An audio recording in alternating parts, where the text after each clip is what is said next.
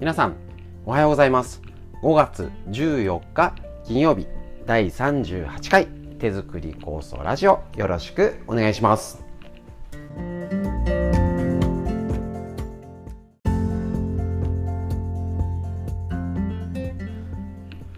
はいあっという間にですね5月も半分になっちゃいます。ゴールデンウィーク明けていかがでしょうかね。えーと、コロナの感染者数もそんなに今のところ増えてないんですけどこれからなんかね来週ぐらいまでには2000、3000人になってないかちょっと心配なところなんですけれどもまあやれることねやるしかありませんのであの正しく行動して怖がりすぎないように一日笑顔で過ごしていきましょう。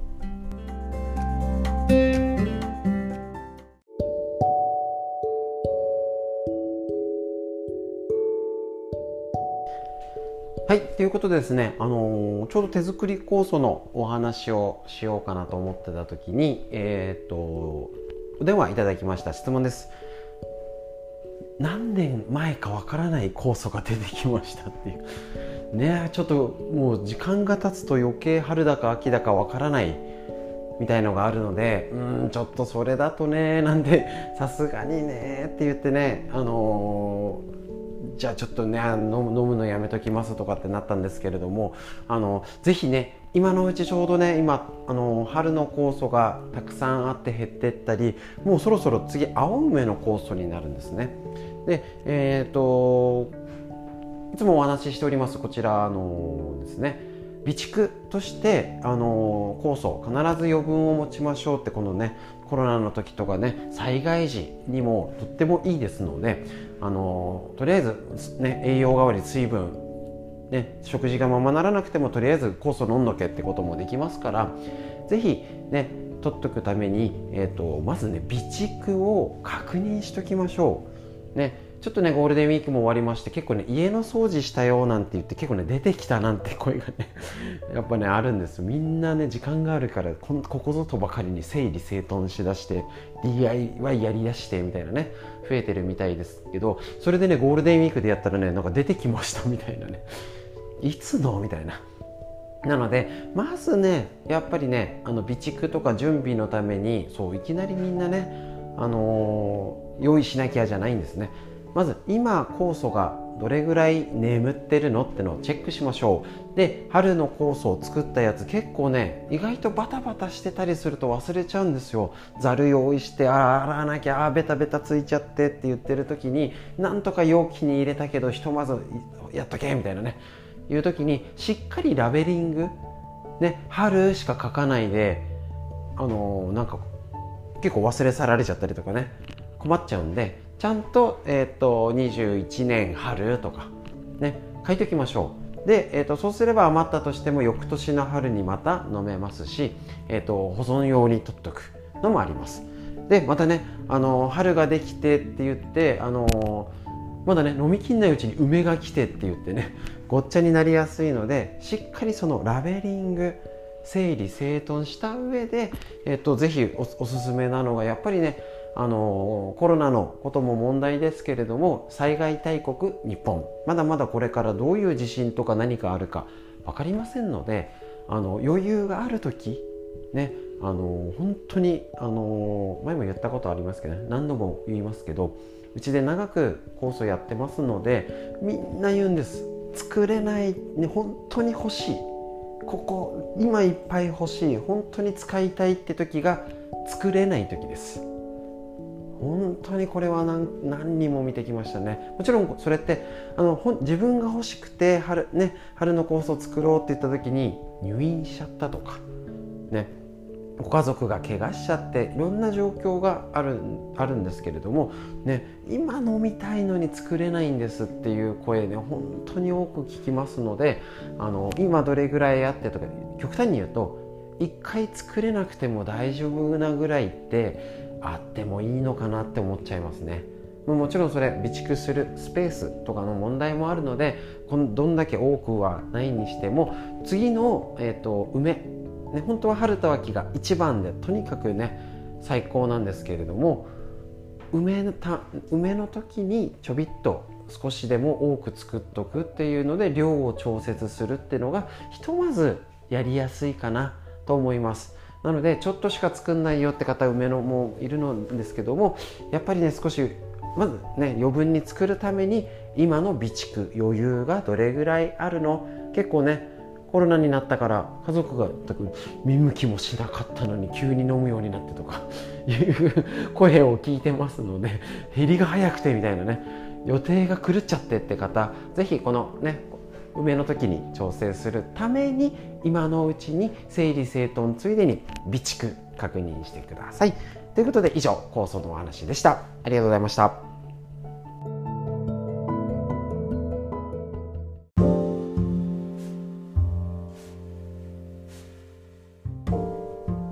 はいそれではですねこちら毎日お届けしている緑薬品漢方堂の毎日漢方体と心をいたわる365のコツ。桜井大輔さん著。ということで夏目社から出てる本ですね。えっ、と何日かちょっと女性の生理のことにつながって、えっと、お話ししております。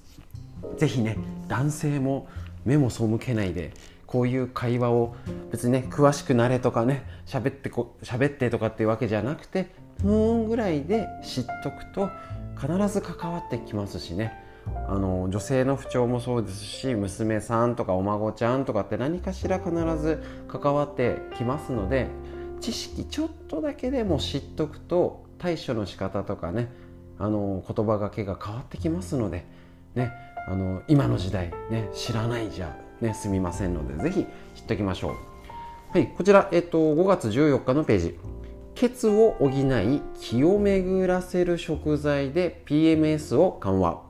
こちら一応東洋医学の中医学、中に医学ですね。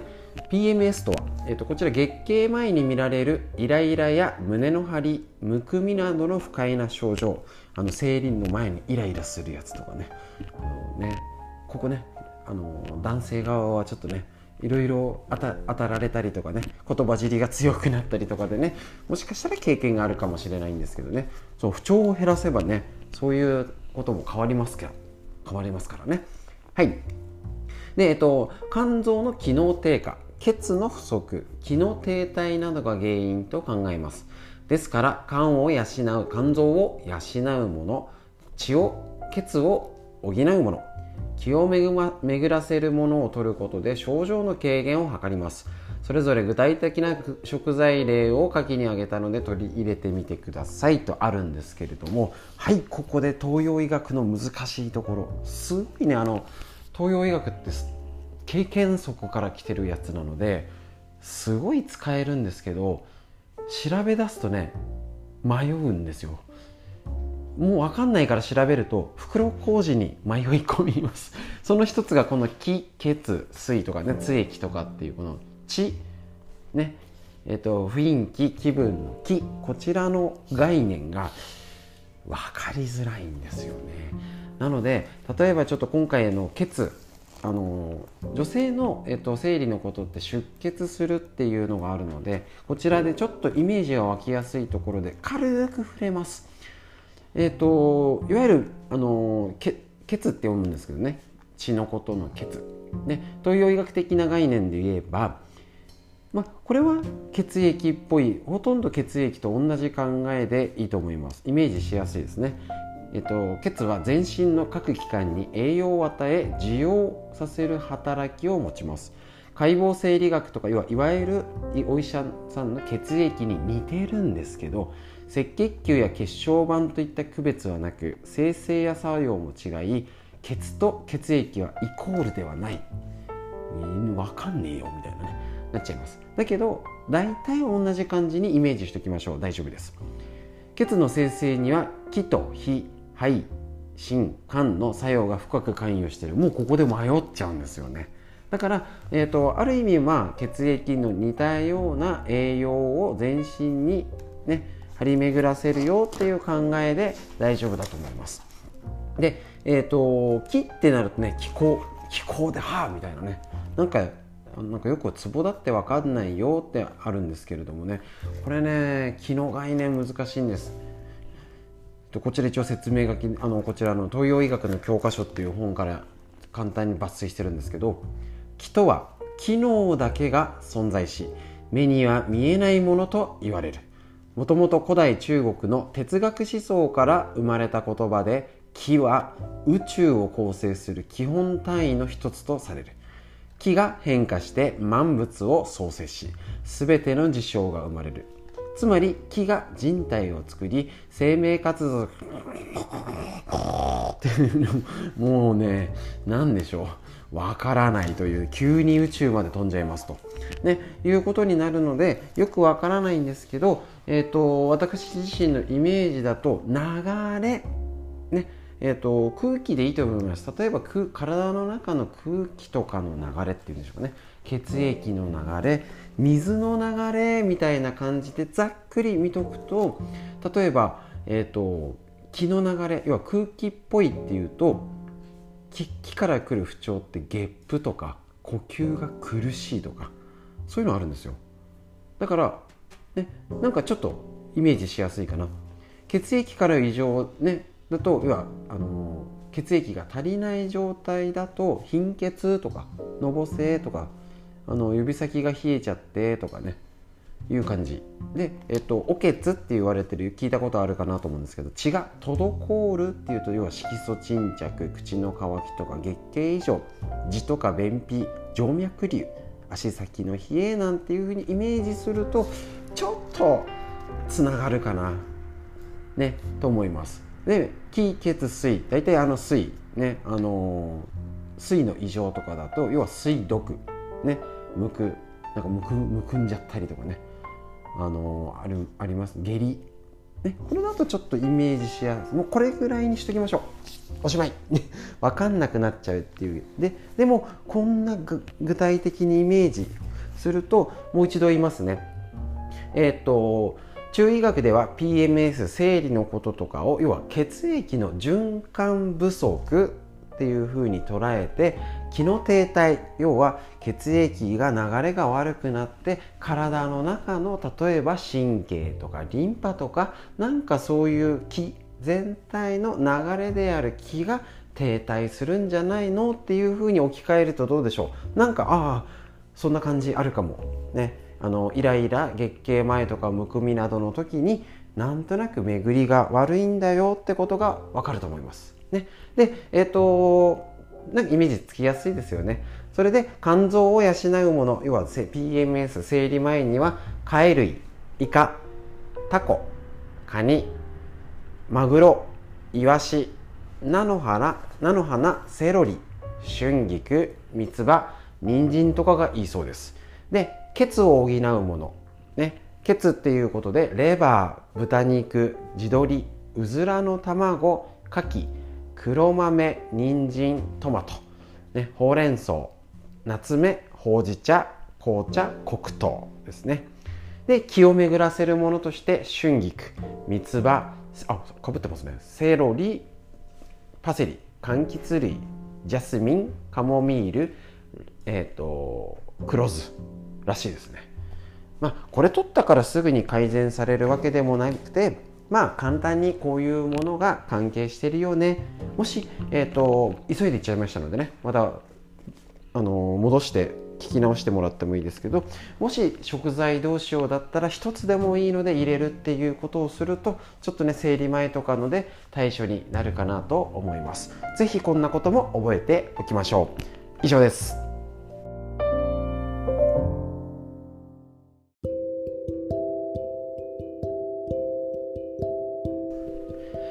はい。本日も超えっと超はつかないすいません。熟睡法ベスト101ね。白浜龍太郎先生のアスコム社から出てる本。ぐっすり眠れる最高の目覚め最強のパフォーマンスが一冊で手に入る。仕事人生のパフォーマンスを最大化する。集中力生産性モチベーション人間関係健康ダイエットによく眠ることがこんなに大事だよっていうことをもう繰り返し伝えていきますのでなんとなくイメージできてきましたでしょうか？これだけ大事な睡眠。ねこのポイントを1日1つね熟睡法ってことで紹介してきます。でえっ、ー、と昨日のねえーと、香りその前のねアラームの動向っていうのもぜひねあの気になる方はまたもう一度聞いたりとかしてみてください。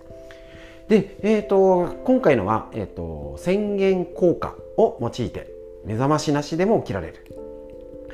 こちらですね、えー、と就寝前に次の日の起床時刻を家族に告げたり自身自分でも何回か何時に起きると唱える。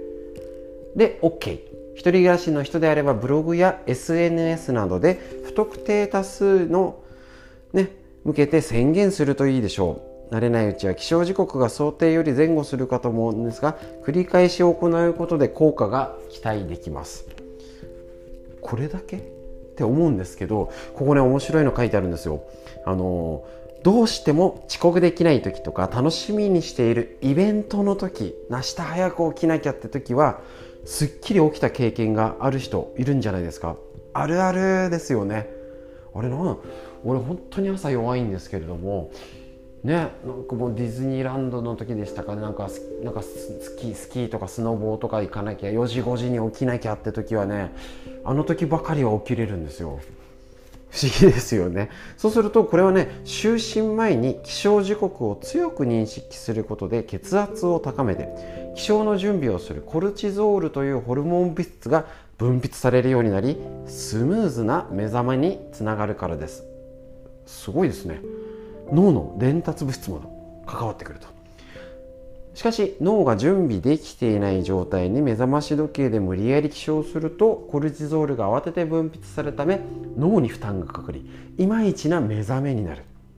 てことなんですね。だから心地よい目覚めのために就寝前に起床時刻を再確認強く確認すること。また起床1時間前から太陽の光を浴び脳を刺激する工夫が大事ですと。夏場などはカーテンを開けっぱなしで寝るといいんですって。へえ面白いですね。宣言効果。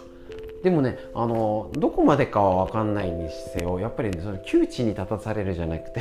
ね、起きなきゃっていうふうになるとね起きれるんですね。うちなんかももうねあの子供の生活が変わっちゃったんでね6時に起きなきゃですけどね起きれるようになるんですね。全然起きれなかったでもね。うちもううちの子なんかもう遅いと8時まで起きててね幼稚園行くのが済んだのが小学校行ってる6時20分に起きなきゃってね起きてますもんね。すごいね。やっぱそういう状況を作り出すじゃないけど宣言だったり頑張ろうねとかって上手に話すの。これいいですね。もう今日からできる。ね。宣言すればいいと。ね。なのでぜひぜひこんな手軽なことこそ地道に効果がありますのでぜひやってみてください。ね今日ね明日起きる時間苦手な方ね。で、えーと、これ多分ね苦手じゃなくてもこれコルチゾール、えーと、ホルモンのこと関係で言ったら声に出して起きるよって家族で声かけ合うだけでも目覚めが変わるかもしれません。是非今日すぐできますのでやってみてください。以上ありがとうございました。